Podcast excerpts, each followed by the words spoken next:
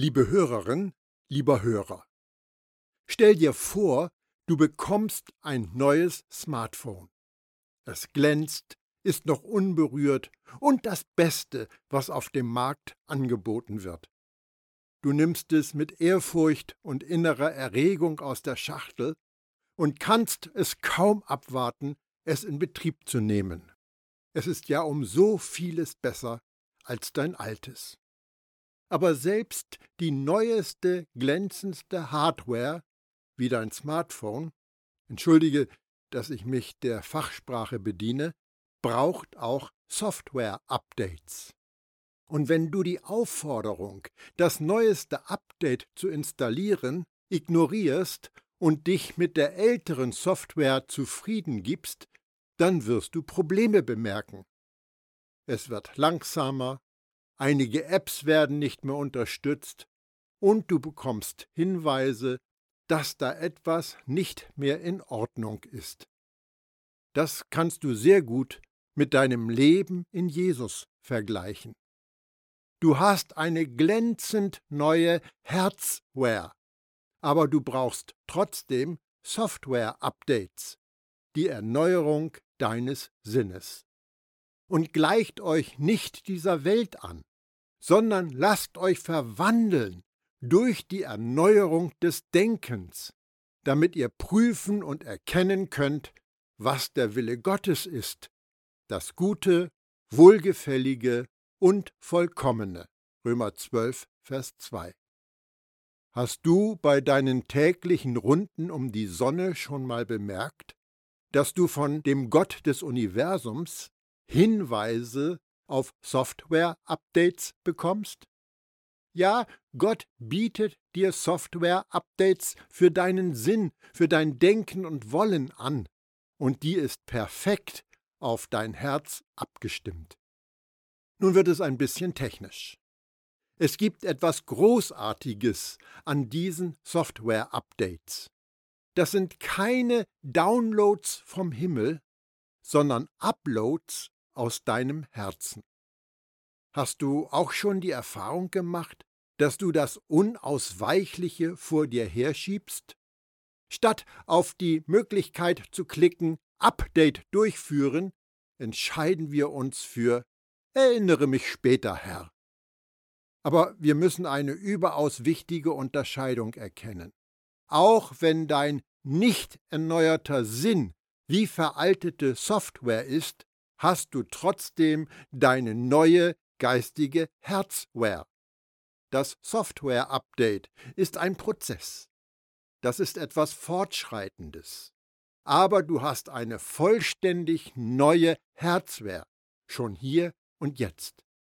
Du brauchst auf nichts zu warten. Du hast schon das auf Gott gerichtete Herz. Gott hat das Haus geputzt und ist eingezogen. Er lebt nicht im Dreck. Du bist wie das Allerheiligste.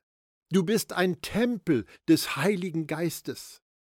Ihr, das vollkommene Du und der vollkommene Gott, passt tadellos zusammen. Aber Software-Updates werden trotzdem dringend gebraucht. Seien wir doch ehrlich, wenn du auch nur entfernt wie ich bist, wirst du überflutet von Gedanken. Dazu gehören kritische Gedanken, gierige Gedanken, beschämende Gedanken und so weiter. Wenn du ihre Quelle nicht kennst, könntest du meinen, diese Gedanken kommen von dir, aus dir. Die religiöse Welt bestätigt dir das mit dem Hinweis, dass du hoffnungslos böse bist. Aber ich habe eine befreiende, lebensspendende Wahrheit für dich. Die veraltete Software ist nicht wirklich du. Du bist die glänzende neue Herzware. Die überholte Software, die dein Denken steuert, sind die alten Bewältigungsmechanismen aus der Welt, die du einst genutzt hast, um das Leben am Laufen zu halten. Das ist das, was die Bibel Fleisch nennt. Die Auseinandersetzung mit dem Fleisch erleben wir täglich. Aber damit das klar ist, du bist nicht das Fleisch. Du bist Gottes Kind.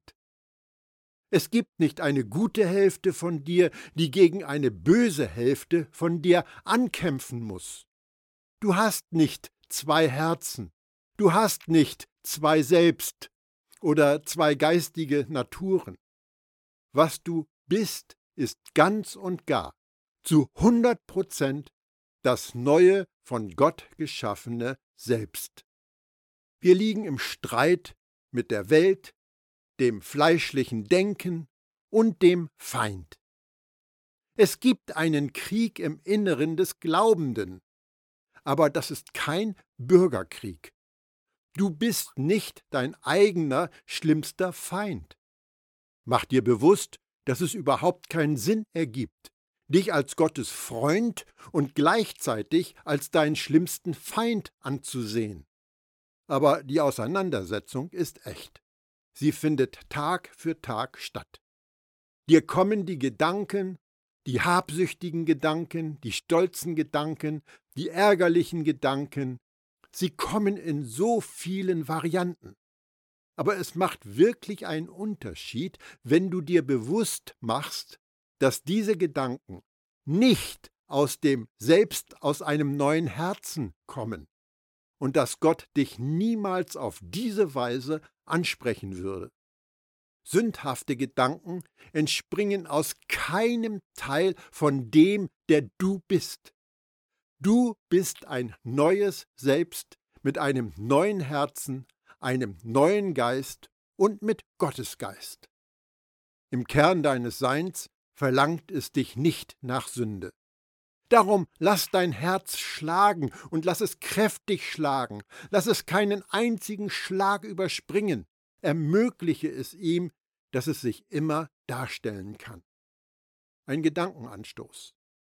Wenn es Sünde ist, die dich ausmacht, und das ist, was du willst, dann viel Glück bei deinem Versuch, jahrzehntelang Nein zu dir zu sagen, bis du an der Grenze zur neuen Erde angelangt bist.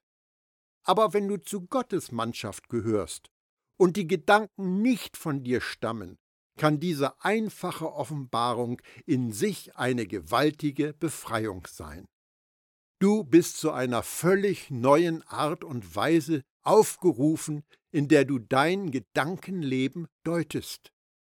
Wenn ein sündiger Gedanke die Gänge deines Gehirns durchwandert, ein begehrender Gedanke, ein tratschender Gedanke, ein hasserfüllter Gedanke oder, oder, oder, dann bist du aufgefordert zu sagen, ich betrachte mich als tot für diesen Gedanken und lebendig für dich, Gott.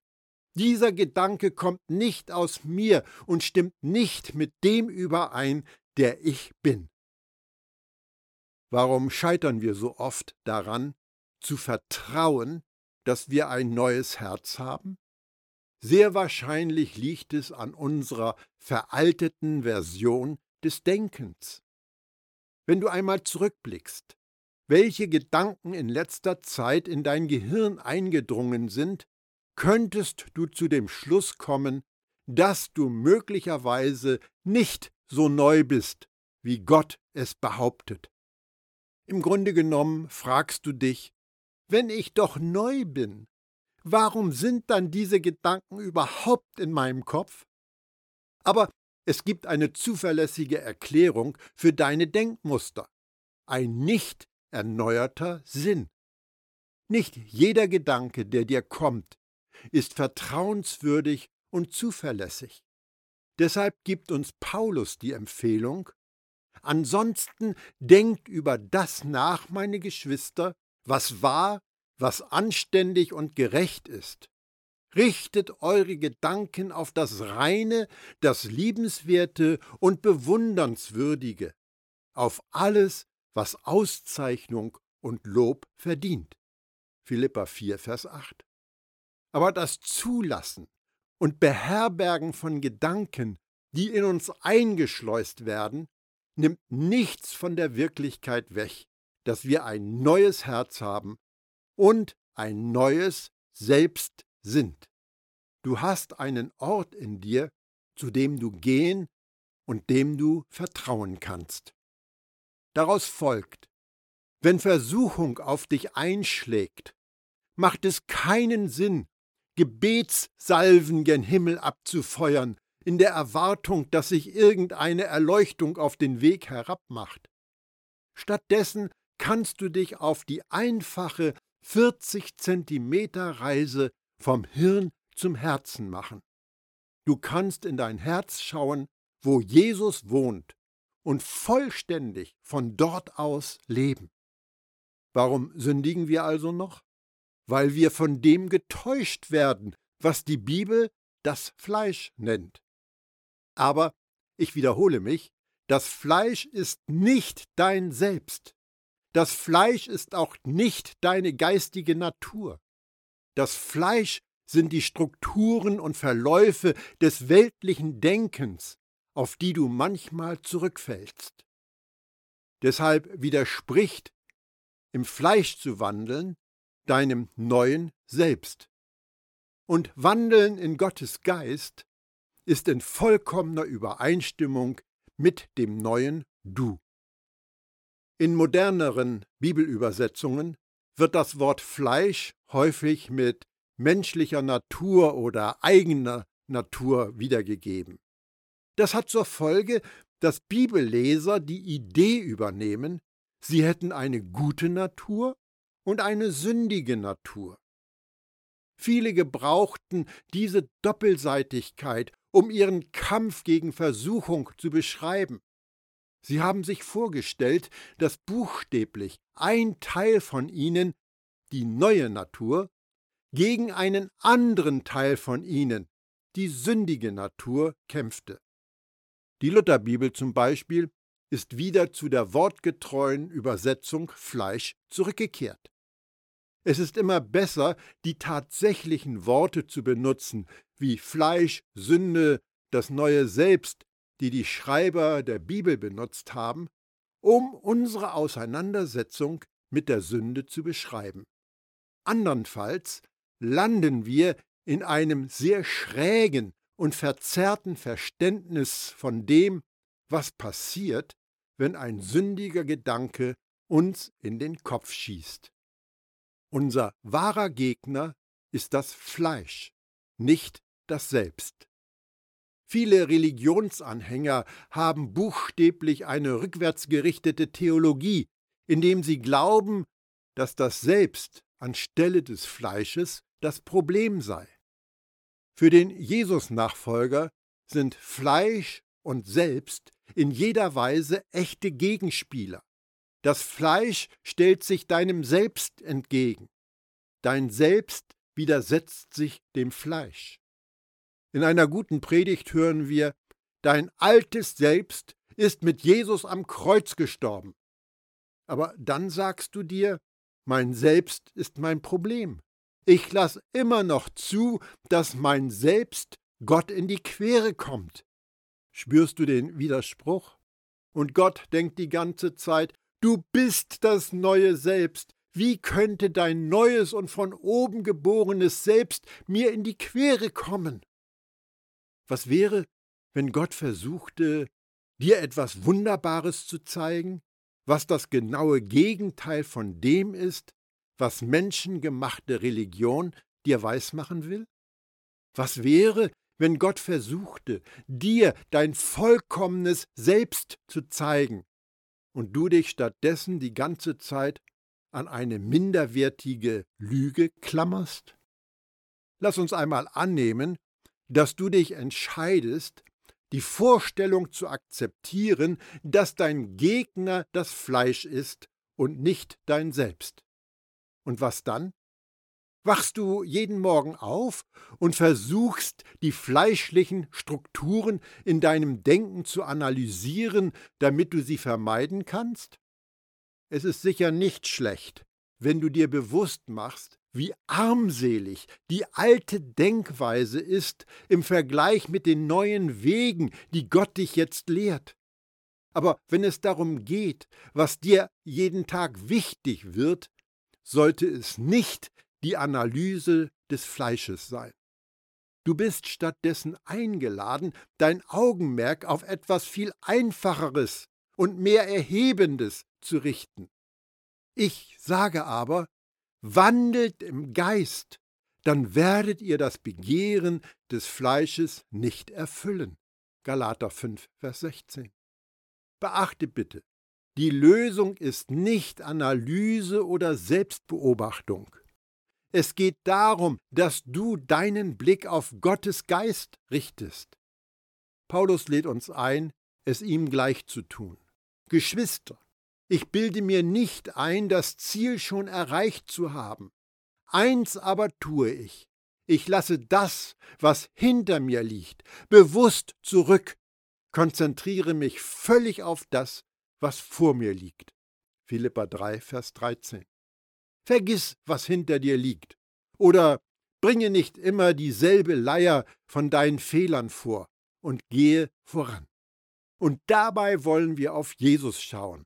Er hat gezeigt, wie der Glaubenslauf beginnt und wie er zum Ziel führt. Hebräer 12, Vers 2. Sich auf das zu konzentrieren, was in der Vergangenheit liegt, auf das Versagen des Fleisches, wird uns nur runterziehen und entmutigen. Es gibt schon gute Gründe dafür, dass Gott uns gesagt hat, ich, ich bin es, der deine Vergehen wegwischt um meinetwillen. Deiner Sünden gedenke ich nicht mehr. Jesaja 43, Vers 23. Und wenn Gott nicht mehr an unsere Sünden denkt, dann brauchen auch wir uns nicht mehr mit ihnen abzugeben.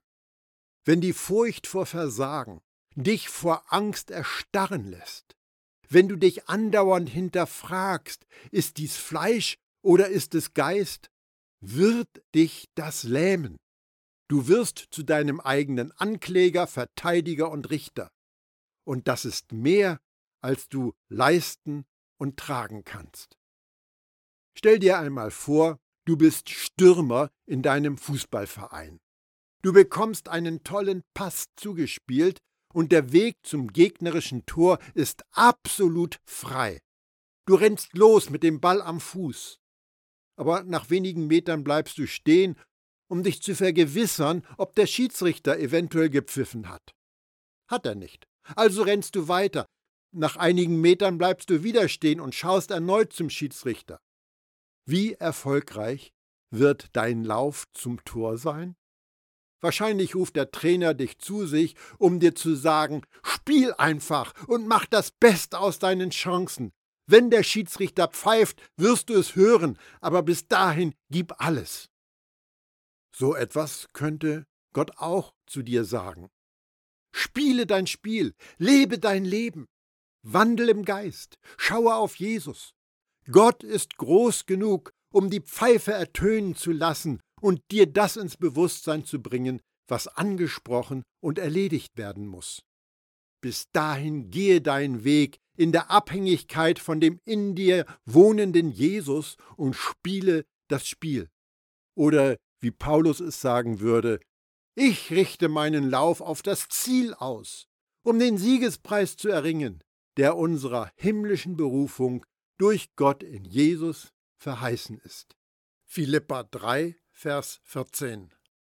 Die geistliche Nabelschau ist in christlichen Kreisen sehr verbreitet. Sich selbst zu prüfen, sein Herz und seine fromme Erfolgsbilanz mag demütig, bescheiden und religiös erscheinen, aber entspricht es den Aussagen der Bibel? Selbst unter den Regeln des alten Bundes sagte David, Erforsche mich, Gott, und erkenne, was in meinem Herzen vor sich geht. Prüfe mich und erkenne meine Gedanken. Psalm 139, Vers 23. David erforscht und prüft sich nicht selbst. Er weiß, dass Gott der Ratgeber ist und Führer in alle Wahrheit. Im neuen Bund macht Paulus diese überraschende Aussage. Mich interessiert es aber eigentlich überhaupt nicht, ob ich von euch beurteilt werde oder von irgendeiner Ratsversammlung von Menschen. Ja, ich beurteile mich noch nicht einmal selbst, denn ich bin mir in Bezug auf mich selbst keiner Schuld bewusst. Aber aufgrund dessen bin ich noch nicht gerecht gesprochen. Der, der mich letztlich beurteilt, ist kein anderer als Jesus der Herr. 1. Korinther 4, die Verse 3 und 4. Offensichtlich bist du nicht aufgefordert, deine eigene geistliche Selbstprüfung durchzuführen. Solange der Gott des Universums dich nichts anderes wissen lässt, kannst du davon ausgehen, dass du auf dem rechten Weg bist. Und wenn ein Problem auftaucht, lass nicht in dem Vertrauen nach, dass Jesus dich auch dahin durchführt. Die Antwort ist immer er. Einem festen Herzen bewahrst du den Frieden, den Frieden, weil es auf dich vertraut. Jesaja 26, Vers 3. Frieden zu haben ist die Folge, wenn du deine Gedanken auf Jesus ausrichtest und nicht auf deine eigene Leistung, dein eigenes Abschneiden oder auf das Fleisch. Bildlich gesprochen kann man sagen, du gehst nicht in einen dunklen Raum und wirst die Dunkelheit hinaus. Du schaltest einfach das Licht an. Jesus ist unser Licht. Wir blicken auf ihn. Es gibt für uns keine Verdammung, da uns ja auf jeden Fall total vergeben ist. Darum brauchen wir unsere Aufmerksamkeit nicht auf das Fleisch zu konzentrieren und ein Sündenbewusstsein zu pflegen. Wir entwickeln ein Jesusbewusstsein. Jesus ist immer der Brennpunkt. Jesus hat einmal gesagt, jedes Reich, das mit sich selbst uneins ist, wird verwüstet. Und keine Stadt, kein Haus, das mit sich selbst uneins ist, kann bestehen. Matthäus 12, Vers 25. Zum Glück bist du nicht das Haus, das mit sich selbst uneins ist. Du bist nicht zwei Personen, du hast nicht zwei Herzen, du hast nicht zwei Selbst. Aber ja, der Kampf ist wirklich da. Der ist täglich da und das Ringen ist offensichtlich. Aber der Kampf ist nicht gegen dein Selbst. Du bist mit Jesus vereint und du gehörst zu Gottes Mannschaft. Die alte Software, genannt das Fleisch, ist als untauglich verworfen. Darum baue nicht darauf und erhoffe nichts von der Welt oder dem Feind. Vertraue ihnen nicht. Du bist nicht sie. Dein Selbst ist neu und du kannst Gott vertrauen, der das in dir vollbracht hat. Was passiert nun, wenn du in Versuchung versagst? Diese alten Denkweisen einer auf Gesetzen beruhenden Religion warten darauf, dass sie sich auf dich stürzen können. Sie brüllen dir ins Ohr, natürlich hast du versagt, denn du bist ein totaler Versager. Natürlich hast du gesündigt, denn du bist von deinem Wesen her ein schmutziger Sünder. Aber diese Stimme kommt nicht von Gott. Da spricht nicht sein Geist zu dir. Es ist der Ankläger, der sich deines alten Glaubenssystems bedient, um dich zu beschämen. Die gedankliche Voraussetzung dafür ist, du bist, was du tust. Aber denke daran, das ist nicht die Wahrheit, die dich frei macht. Jetzt, wenn du unter Gottes Gnade das Ziel verfehlst, mit der neuen Software für die neue Herzwehr, dann sagt Gottes Geist zu deinem Geist, du hast versagt, aber du bist kein Versager. Du hast gesündigt, aber das kommt nicht aus deiner neuen Natur. Du hast dich verhalten wie jemand, der nicht du bist.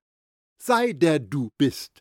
Und falls etwas mit anderen in Ordnung gebracht werden muss, dann machen wir das zusammen.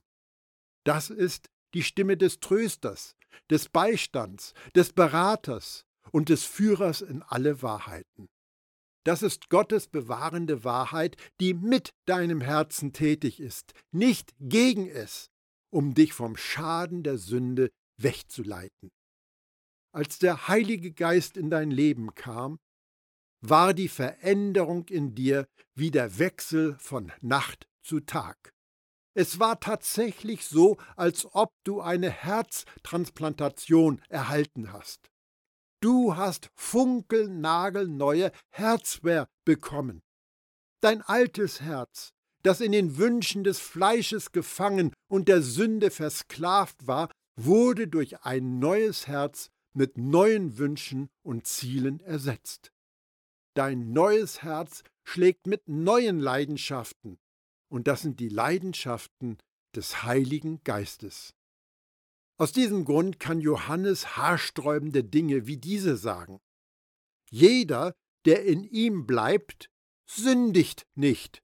Jeder, der sündigt, hat ihn nicht gesehen und ihn nicht erkannt. 1. Johannes 3, Vers 6. Bevor ich verstand, was neu an mir war, mit meiner alten Software, schaute ich mir Verse wie diese an. Niemand sündigt mehr? Johannes, hast du den Kontakt zur Lebenswirklichkeit verloren? In gewisser Weise denke ich, dass genau dies geschehen ist. Johannes hatte begriffen, dass es keinen Vergleich gibt zwischen dem Leben, das wir in Adam hatten, die alte Software, und dem neuen Leben, das wir in Jesus haben, die neue Software.